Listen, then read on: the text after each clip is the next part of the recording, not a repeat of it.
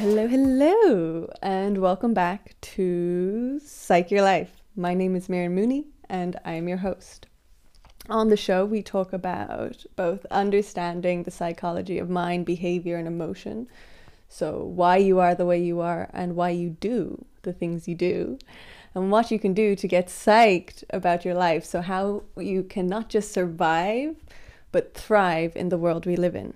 This is something I am deeply passionate about and have dedicated my life to. So, if you are looking to take your own healing journey and transformational journey to the next level, please visit my website www.miriammooney.com. And last but not least, I am known to swear on occasion, so if you have people around who you'd rather did not hear swearing, please use your headphones. So, on today's episode, I am talking to Lynn Thorstenson. I hope I'm saying that right. Um, who is a registered nutritional therapist based in County Mayo in Ireland, my homeland. And she has a virtual clinical practice, so you can work with her from all over the world, which I would thoroughly, thoroughly recommend. She has over 10 years of experience and is both extremely knowledgeable and passionate about her field. Her special interest and I suppose clinical focus is on mindful eating and intuitive eating and helping people with their relationship with their with food, um, eating habits, and their bodies. Um, she has a three year diploma in nutritional therapy, certifications in mind body medicine, mindful eating, and nutrition counseling and also currently serves as the secretary for the Center for Mindful Eating. So, this big, big focus on mindful and intuitive eating, which I am so excited to share with you. Um, so, in this conversation, we talk about why diets don't work and, in fact, actually just make you more sick. What is intuitive eating, um, and kind of the subtle intricacies of the vast array of things that affect our relationship with body with our body with food and how what you can do to rebalance and heal that relationship with both food and your body. And yeah lots of lots of other juicy juicy topics um, in this realm. So i am so excited to share this with you. So let's dive right in. Mm. so um because a lot of people i work with even people who identify as binge eaters or emotional eaters, I feel like, you know, they have a problem with eating too much. When you dig into it, there's always an element of restriction going on. Maybe it's been different types of diets, um, you know, cutting out food groups for different reasons, and then it sort of backfires. So there's always an element of that, or even just like a baseline kind of of eating enough. Mm. What, what, what, do you mean by eating enough? Like that, like people aren't actually either go really long gaps between meals or sort of it's it seems like we're almost afraid to eat to a level of feeling comfortably full or you know a lot of the sort of diet culture rhetoric is around oh, I was so good or I was so bad, you know, because I had this food that fits into the bad category or I've been really good this week. So, you know, now I'm going to allow myself to have some treats. But even when I ask people just generally for recalls, and this actually includes myself, even even at times where it feels like, oh, eating is just an inconvenience because you're busy doing other things. But it's just like, you know, the the quantities of food sometimes, or sometimes the quantities are enough, but if we're eating foods like lots of salads and stuff that are like you have to eat a lot of volume to get enough energy from it mm. because you know they're quite naturally low in calories. But so we need to eat like you know we need a lot a large bulk to make us full for for for a period of time.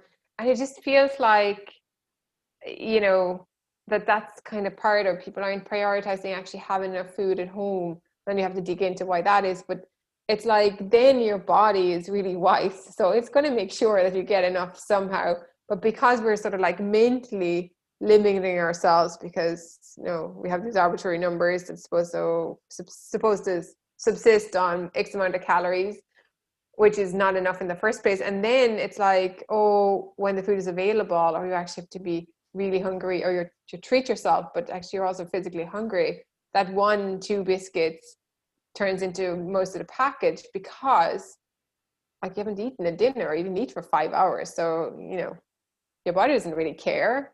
And you just go oh, just get it in there now because the going is good. Mm. but that's mentally that's of course not how we think about it right? Yeah. But it really sounds like it's this battle between the mind and the body. Like the mind is saying oh you have to do this this and this but actually the body is is a living living being and it isn't always ruled by by what the mind says. I think our bodies are just the, the ultimate goal of our bodies is to try to keep us alive so it doesn't really care if you know if you if we think that you know these foods are bad or i have to repent or compensate for something. If we're like if our bodies perceive that we are in a kind of a semi-starving state it doesn't really care. It will do the the make sure we think about food all the time. It will make sure that we try to make us eat as much as possible when it becomes available.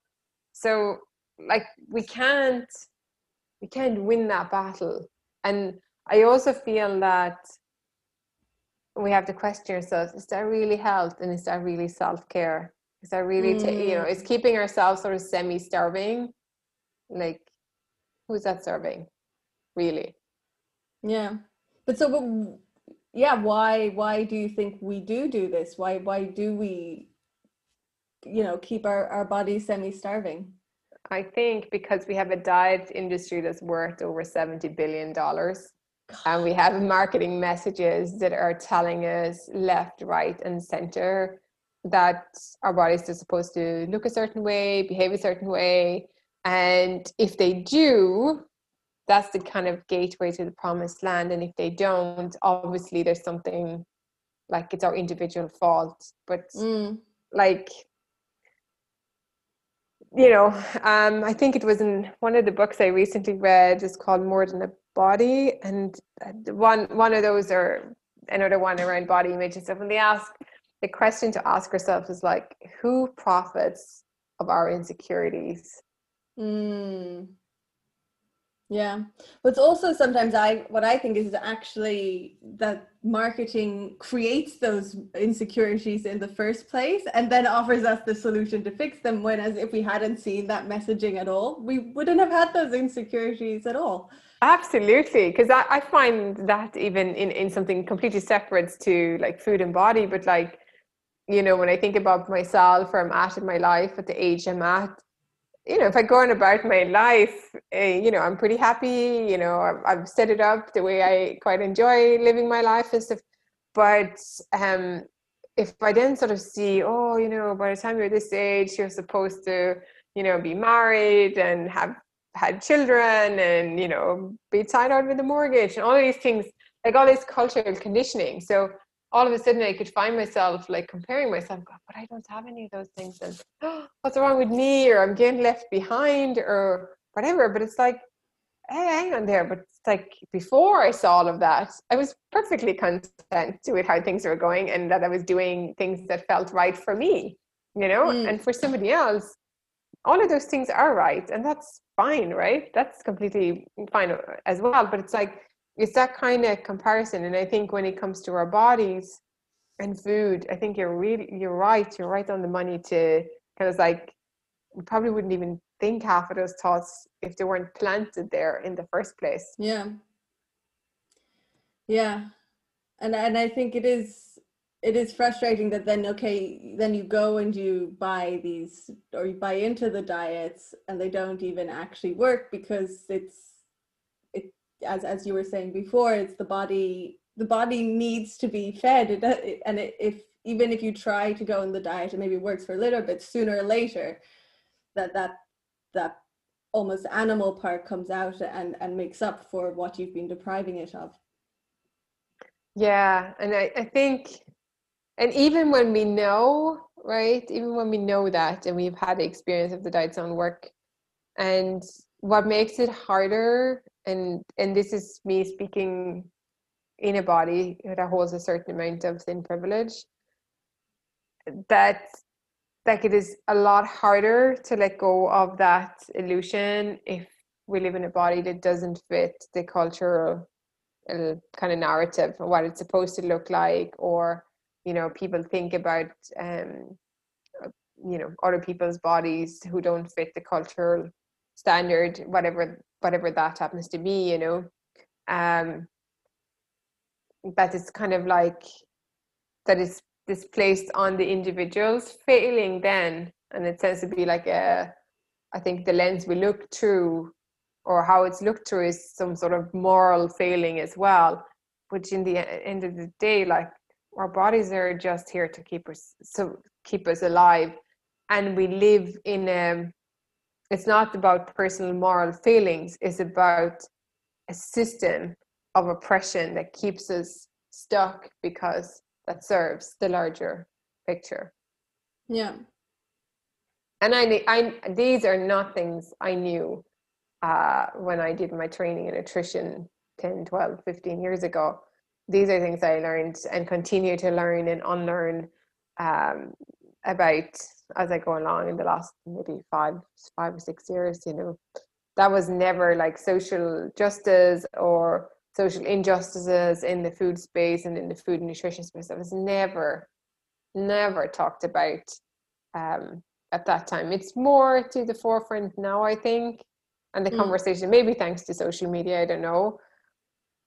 But um, yeah, and I, I feel there's a certain amount of responsibility one has to take with the messaging that you put out or like that I put out in the world, you know, on my social media platforms or blogs.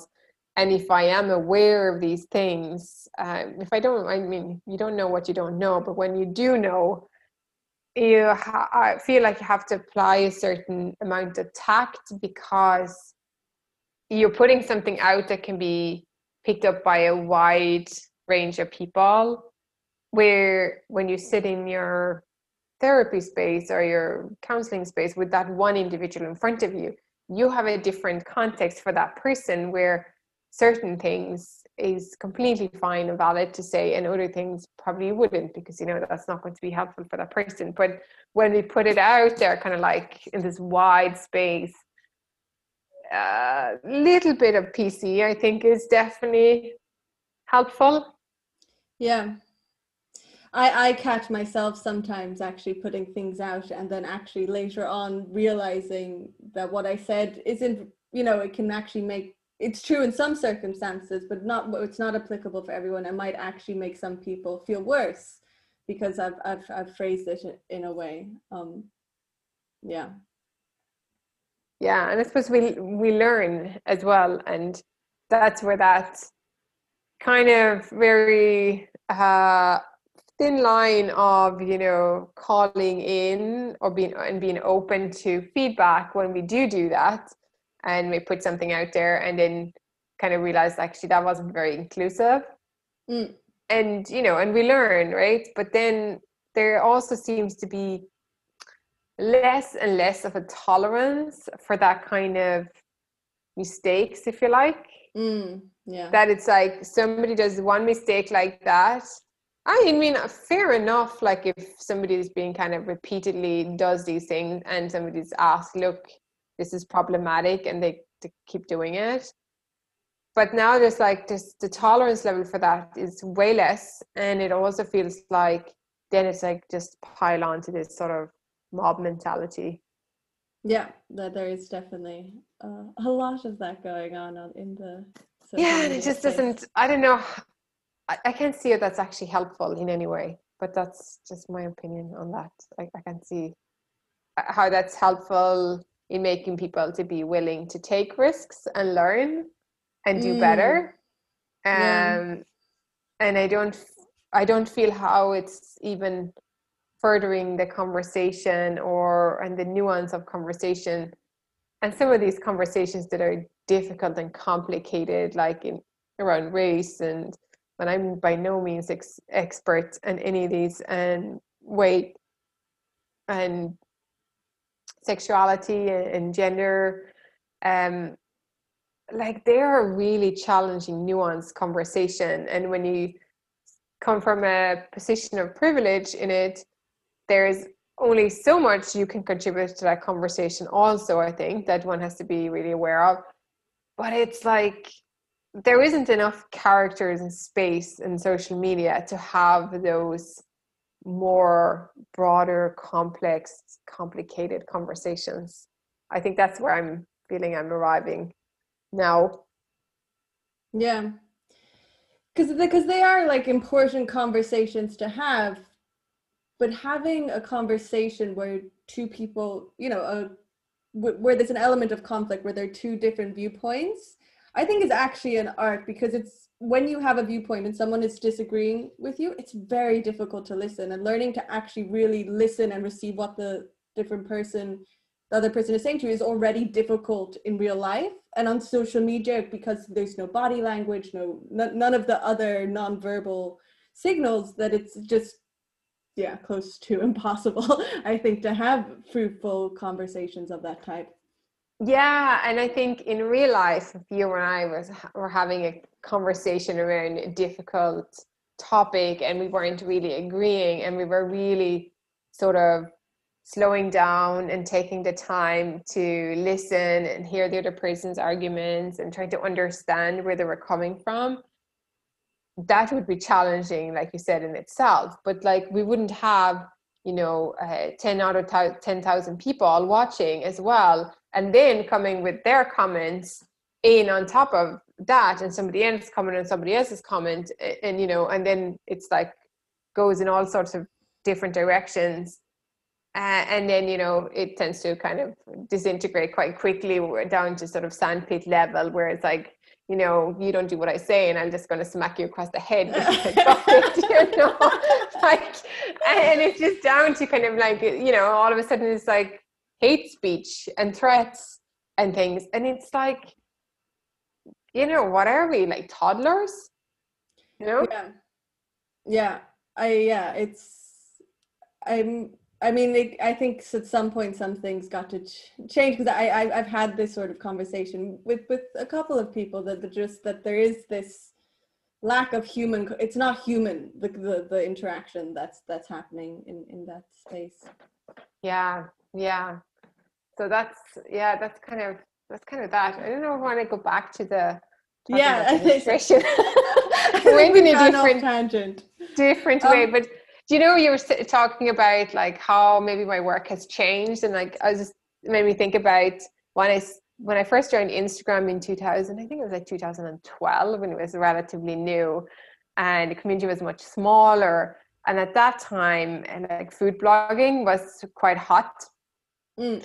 and I was like oh this is really exciting. I want to get into this. And um, I had my website kind of redone around it, that time my second second version and I got into a bit of food photography and creating recipes, and I was connecting with like minded people.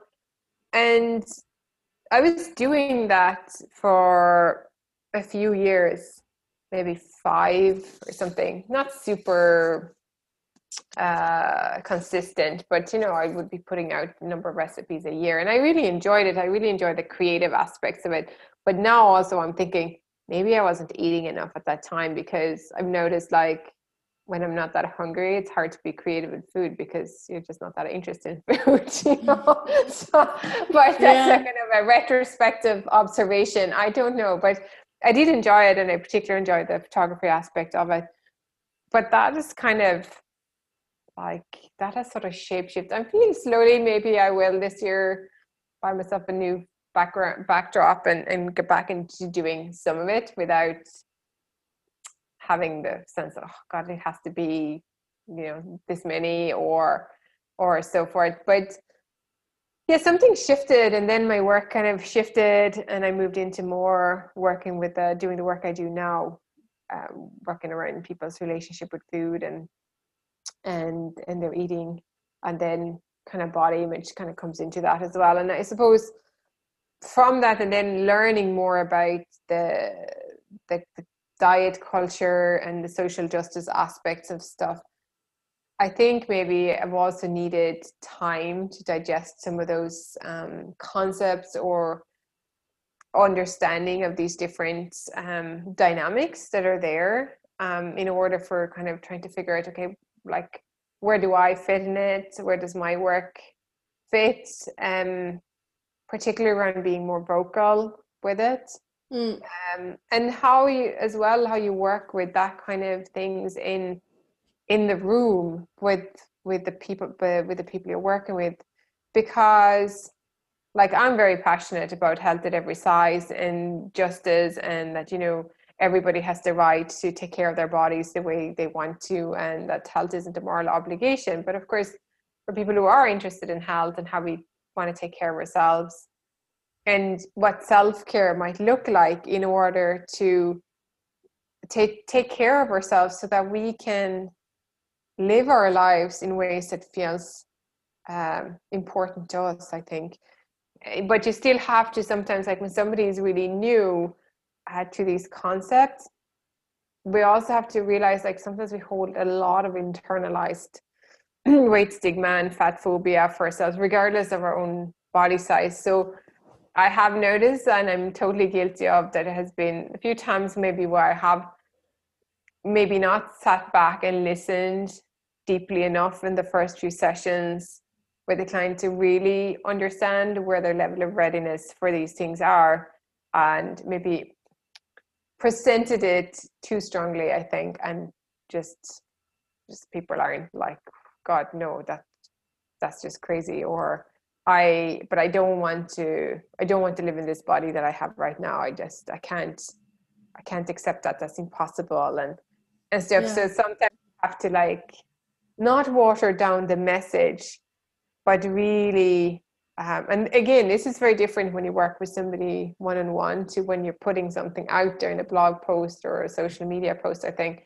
but for that person in front of you your job is really to try to meet them where they're at and not push your agenda on somebody. So i'm definitely guilty of maybe i could do a better job of that sometimes. So it's really trying to learn to okay how how do how do i try to meet this person where they're at so that they can they can move forward not in the pace that i think they should or what i would like them but actually what feels um, good for them. And sometimes you know as you know you work with people you can take people so far and that's as far as they can go at that point in time. We've all like we work you work with somebody or you work on something in your life and then you know you kind of go that far and then a year later or a couple of months later you're ready for another layer like you know?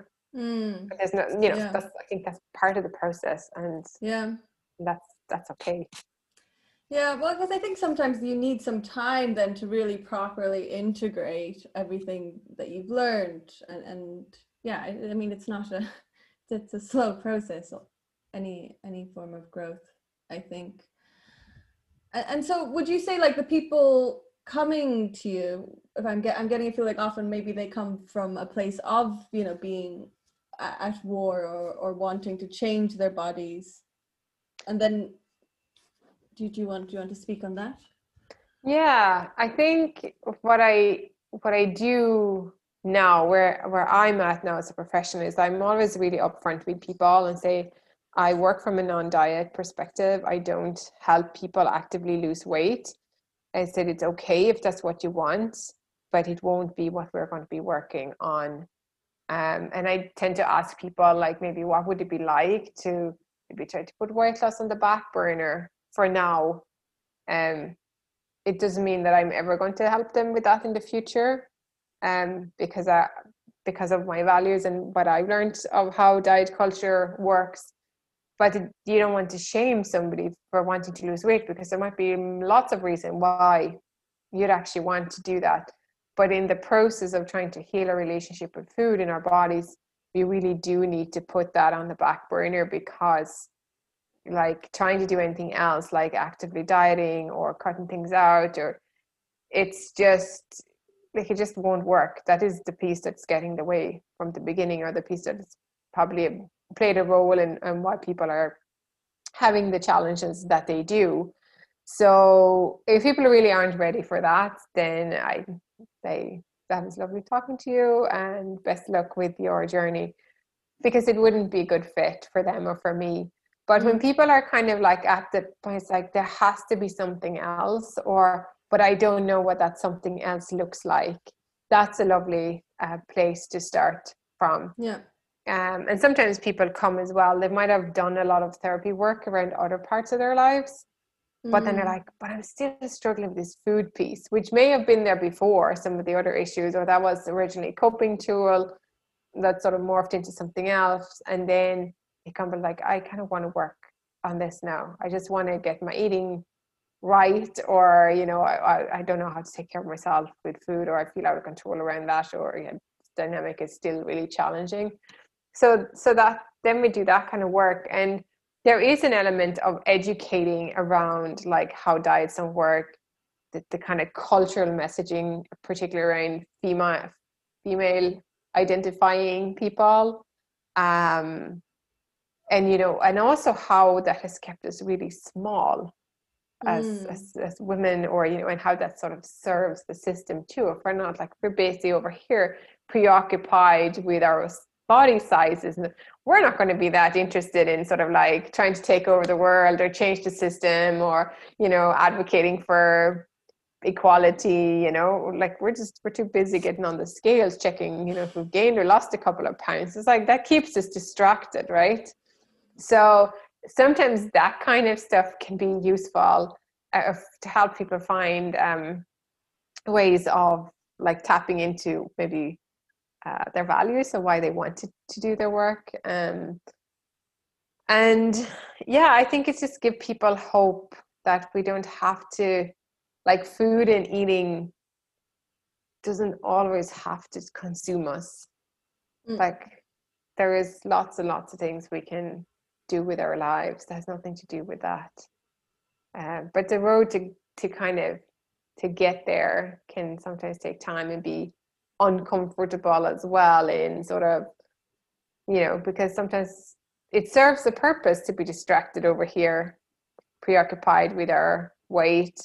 And then when we sort of drop that it's like oh sugar now i have to look at maybe other things in my life that were a bit more uncomfortable. So that can happen too i think to sort of say oh maybe my relationship isn't going so great and my marriage is sort of challenging or there might be other childhood traumas there that have been lurking and then often then that's why I refer out into people I do the work that we can around the how to feed ourselves and take care of ourselves to make sure we're adequately nourished and that dynamic but then often then people need to go off and do that other work as well Mm. uh, because you know that's kind of how it works different pieces but that's i don't know if that answers your questions but that's kind of how it looks like Yeah, I you touched on so many really, really great, great things that I'm I'm happy that you mentioned because it is it's a complex thing eating. You know, we think it's just just it should be maybe just feeding ourselves, but it's not. It's a reflection of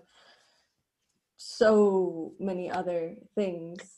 Yeah, I think it can be uh, like years ago, I was doing a training, and I think that's where I got it. And in this, I, I suppose when I looked at my own story at that time, um, it was really talking about like healing a relationship with food and eating as a journey of self discovery.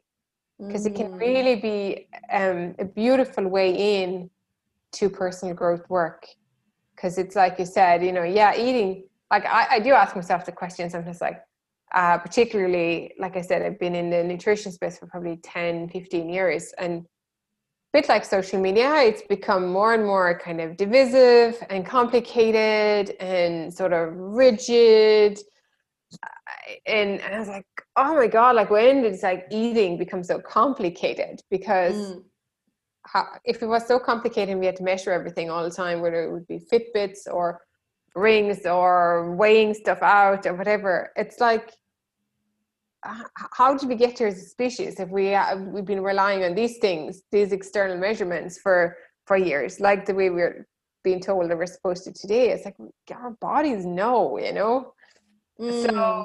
Um, so like on one hand it shouldn't be complicated and it doesn't have to be but then of course on another hand it is and there what i'm so drawn to this field as well what i'm so interested in personally is like is these different dynamics that actually is interwoven with a relationship with food that that it becomes a way that sometimes that we display um, other challenges through because maybe be- because it's something tangible so it's easy to Yeah. pro- project if like other stuff is going on in our life. It's just very easy to project onto our bodies or wait if something is wrong with my body because it's something if I'm feeling uncomfortable but I can't name it, I can say, "Wow, I'm too heavy," or this like my belly's too big, or my thighs are too big, and that's that's why I'm that's why I'm feeling uncomfortable. Mm. But actually, it may not be that at all. But that's a very yeah. easy way. If I don't have a if I don't have language for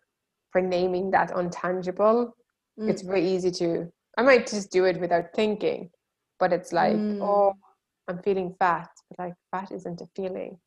So what are you mm. actually feeling? You know? Yeah. Mm, a really, really great point. I feel like like we could talk about this for a very long time. Um, but I, I really wanted to ask you if you could talk a little bit about intuitive eating.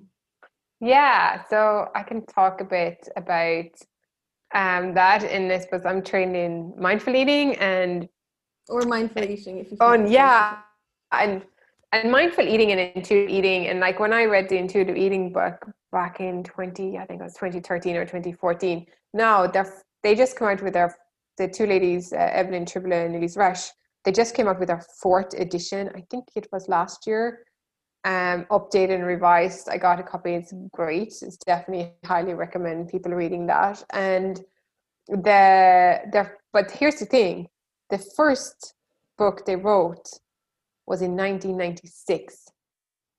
Wow. So okay.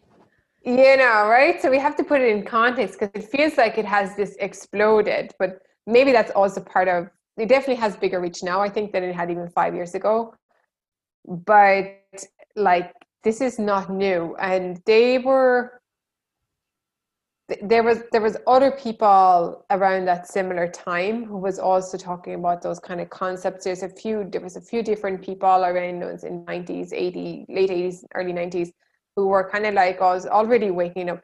And like that's 30 years ago. Like that's over 30 years ago to be thinking about actually like dieting doesn't really work and they they knew they saw and I, and I there's other people in the sort of health at every size non-diet space who worked in like bariatric surgery and and in in dieting and weight management companies and like why is it not working? Like why is it not working? And people are feeling miserable and you know so like this isn't new that the stuff that just doesn't work like that's not even that's not even new. But like intuitive eating i think or, or mindful like mindful eating something gets really like that has been have problems being co-opted as a dieting tool for years. And i sit in the board uh, for the center for mindful eating which is a us based organization which is a good um, i think it's maybe 15 years old now. And um and we have quite strong non-diet and weight inclusive um, guidelines or policies at this stage again revised updates everybody's learning. But that and intuitive eating it's kind of like if i was like whoa but i i couldn't uh, possibly intuitive eat because then i would eat wherever all over like and i couldn't control myself. But often that sense of out of control comes from that space of restriction. And there can be a period of time when people are letting go of the restriction that they kind of have to eat a bit all over in order to heal that sense but part of it like in particular with mindful mindful eating which is grounded in mindfulness is that there's also elements of interoceptive awareness. So you know learning to tune into your bodies and knowing like what hunger and fullness feels like feeling grounded slowing down. And then not forget that you know the other part of mindfulness is compassion and mm. self-compassion which is a huge part to this practice as well and I think, and even in the intuitive eating book, so with intuitive eating, there's 10 different kind of guidelines. And then um, part of that is like you also do need that kind of mindful interoceptive awareness in order to become more aware of your own internal cues of say hunger and fullness and satisfaction and satiety um, and you know what what feels good in your body you know as opposed to external things. And I like to think about sometimes like you could have two plates with, say, two salads, two lovely salads. and it's the context of which we choose so for some for somebody that salad might be like really nourishing and enjoyable and stuff but if, we, if our mindset is different it can be really restrictive or like we're trying to be really good so like we eat just these things and that's where we allow ourselves even though that might be part of us that's yearning for something else you know? And the same with the cake.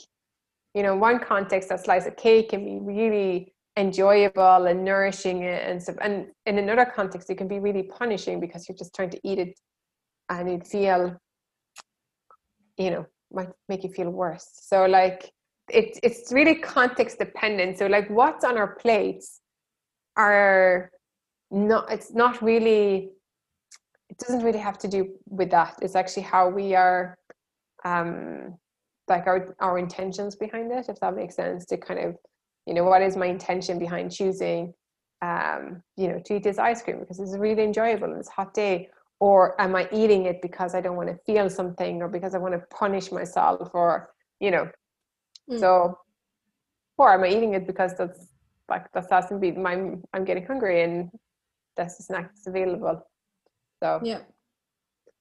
yeah.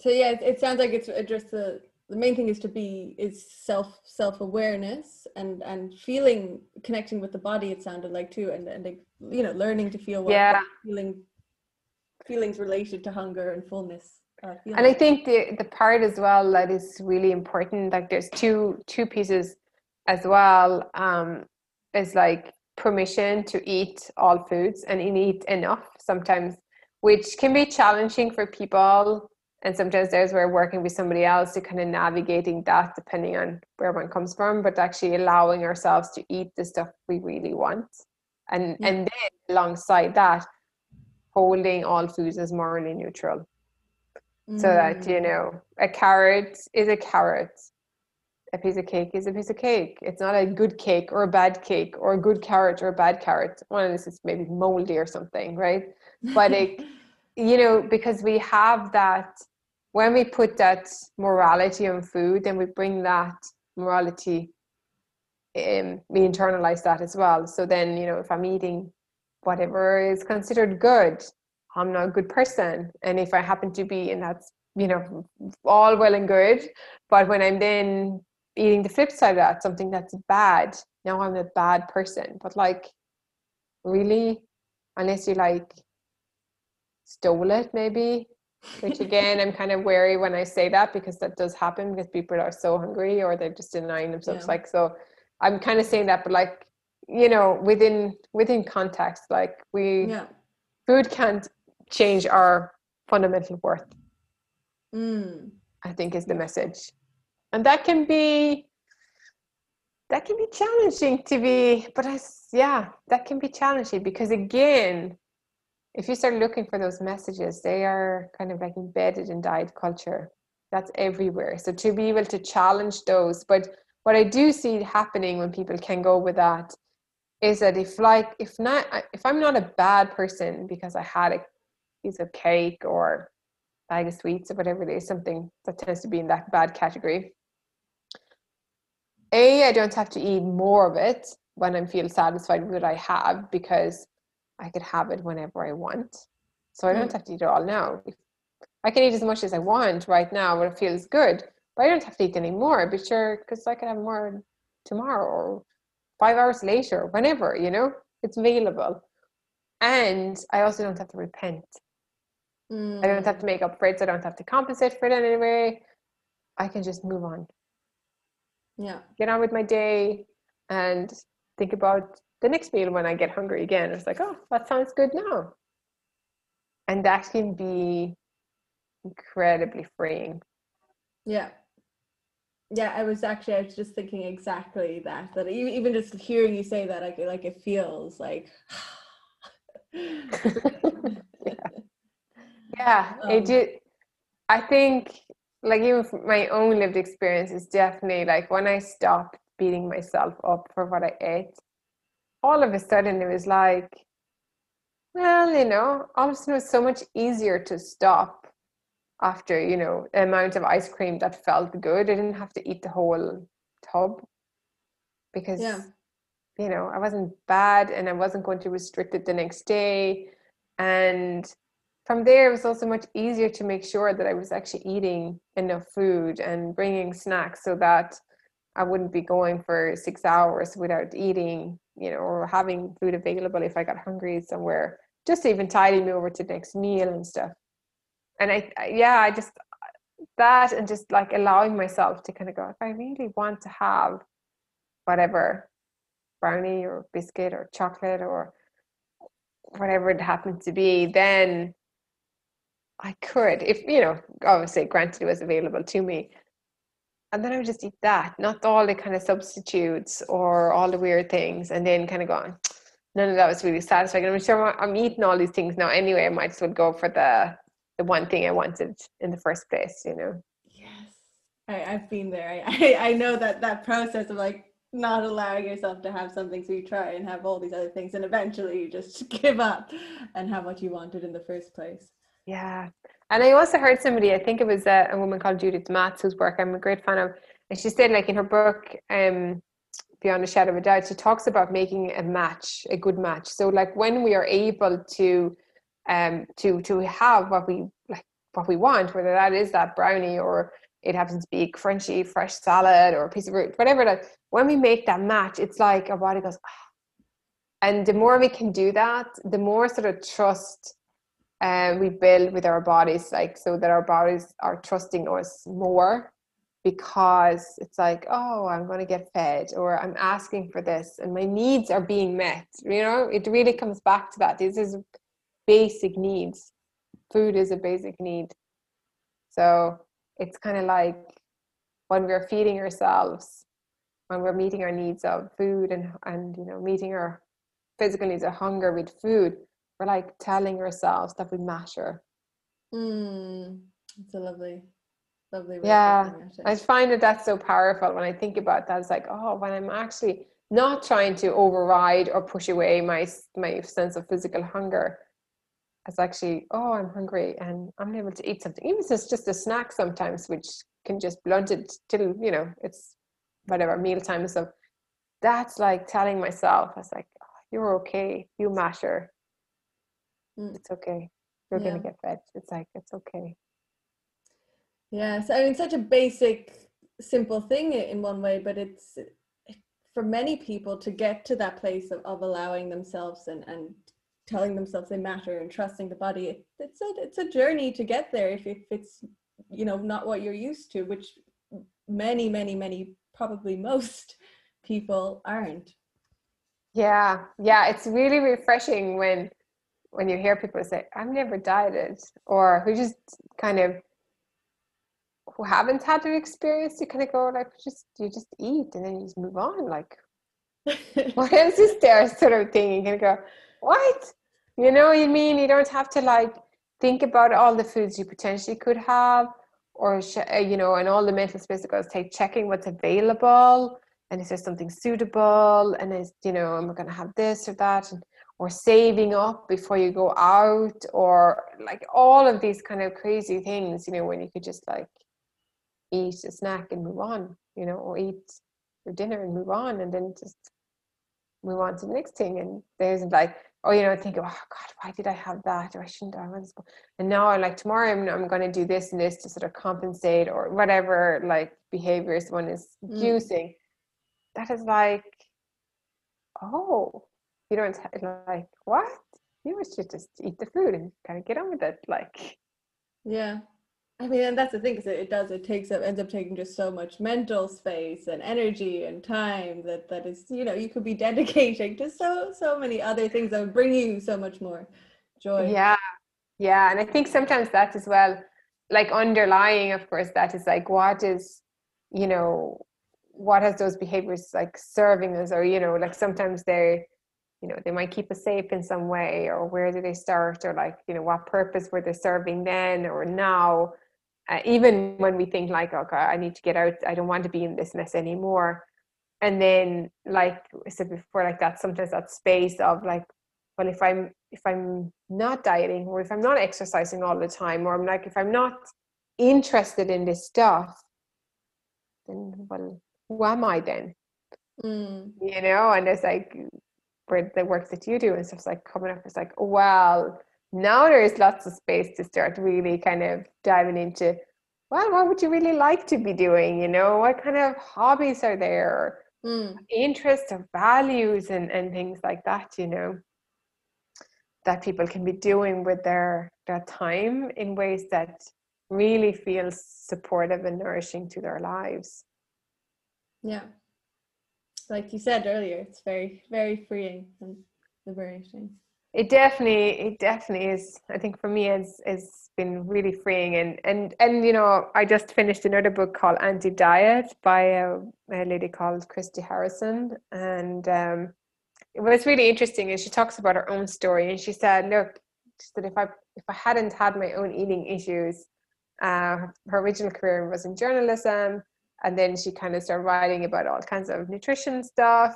And then she went off and got a master's in public health and then became a dietitian. She said, i'm not sure if i hadn't had my own eating issues i wouldn't even gone in that trajectory. She said i still have had a rewarding career and you know it's taking me in different places and i really enjoyed it.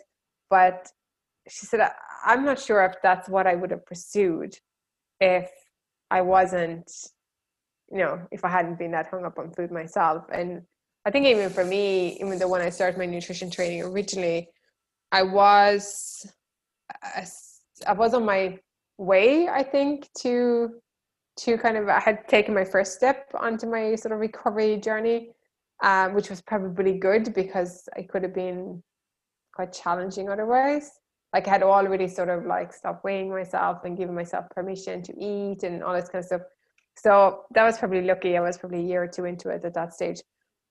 But I do remember thinking that like I've been spent I've spent so much of my life already thinking about you know food and nutrition and what to eat and what not to eat and reading all the diet books and stuff that I was like I might as well make it a professional career now you know? I might as well go off and do some training in the subject so that I know um you know that I that I know more or I'm a bit more qualified so who knows but like this wasn't my original career anyway, so who knows? But it might change in another 10 years. I might decide, ah, I'm done with this now. but I do, I do really do, um, I do enjoy working with people. And I think it's that transformational process. Um, and to see when, when like, when that shift happens in my clients and they're kind of like, have so much more space. Actually, this thing matters less.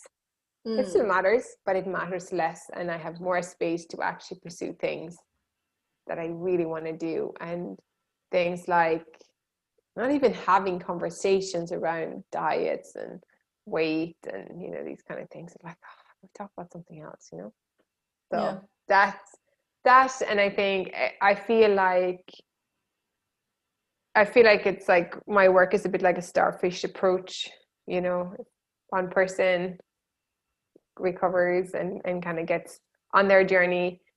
Um, that changed something for that person but the small ripple effects as well is that it can change the trajectory from for all the people around them i suppose more so women but also men. But like you know if they have nieces and sisters and cousins and daughters and you know that that it's slowly kind of breaking that chain one by mm. one. Yeah. Yeah, it, can, it changes the narrative and can can inspire others. Yeah, um, yeah. Sure. And it's sort of and often you do see as well that people have had um, you know, their mother has been dieting and maybe their grandmother as well, and like it's running down the line and sometimes people wake up when they have their own children and it's like actually I don't want to pass this on to my kids, so mm. I need to mm. do the work now. And that is lovely. Uh, for me that's that makes everything really worthwhile because it's like we're breaking the chain. And unfortunately, like I said, they, they wrote that book in 1996. That's like 30 odd years ago. And the, what, what, 25 years ago? And things aren't getting better. Things are getting worse, I think. So mm. I'd be happy if I was doing this work for another five or 10 years and I ran out of clients because it wasn't a problem anymore. I can just go off and do something else yeah you know i'm okay with that because that feels like well then we really made progress then we really mm. made a mm. difference right yeah not that we nice. have like people coming out of our ears yeah um, so I think we're actually probably coming up to our time. Um, maybe just to wrap it up, if in a short sentence, if for someone just starting their journey and, and wanting to, you know, change their relationship with food and uh, their bodies, a simple uh, bit of advice that you might give them, what, what would that be? I think, oh, there's so many things. I know. One thing, and to keep it short, I would say would be to examine one's relationship with the scales and see would it be possible to maybe just give that one a break and mm. see what happens and notice what happens. It might be uncomfortable for sure, but just notice how, what happens when we are more present and we don't give up give our power off to some inanimate object. But and I say that because for me personally, getting off the scales was a very um, pivot moment in my own journey. Um, mm. So that's it. That's an easy. There's lots of other ones I could go into, but um, yeah. that's a very tangible one, I think. Yeah, yeah. And, and I mean, we've touched we've touched on lots of other things yeah so i think that's that's one was to get curious about that and if, if someone's like oh i don't know about that then just get curious about that. Mm, brilliant. Thank you. Thank um, you. Thanks for having me. It was really lovely fun. lovely talking to you. As i said i feel like i could talk for a long time about this. It's really interesting to me um, and just so people know where they can find you, do you have a website or? Um, I do have a website yeah. called straightforwardnutrition.com. So that's where I kind of hang out and it's, yeah, people can find in more information about me and the work I do. And if they want to connect, that's possible there too. Um, my social media channels are also quite idle at the moment, but hopefully things will I'll get back into some more content creation in the near future. But that's the website is a good place to get to know a bit more about me yeah. and my work. So perfect. All right. Thank you very much. Um, as I said, so lovely talking to you. Likewise. Wow, wow, wow. I loved that conversation so, so much. It's something I'm deeply passionate about also. I, I struggled a lot with body image and had an eating disorder when I was younger. So hearing people like Lynn speak up about this and, and spreading the word that there's a different way that, that diets don't work, that the body is not is something to be listened to and, and to establish a connection with and, and it is about our relationship with food and just everything she talked about. I, I um love hearing it. It's so refreshing because it isn't the common narrative, is it? Anyhow, I will. She mentioned a couple books and stuff. Those will be in the episode description. Otherwise, my pleasure to be here having these conversations. Uh, you know where to find me on my website if you want to go deeper with me, or if you want to go deeper with Lynn, her details will be in the bio description. Um, wishing you all the best on your journey.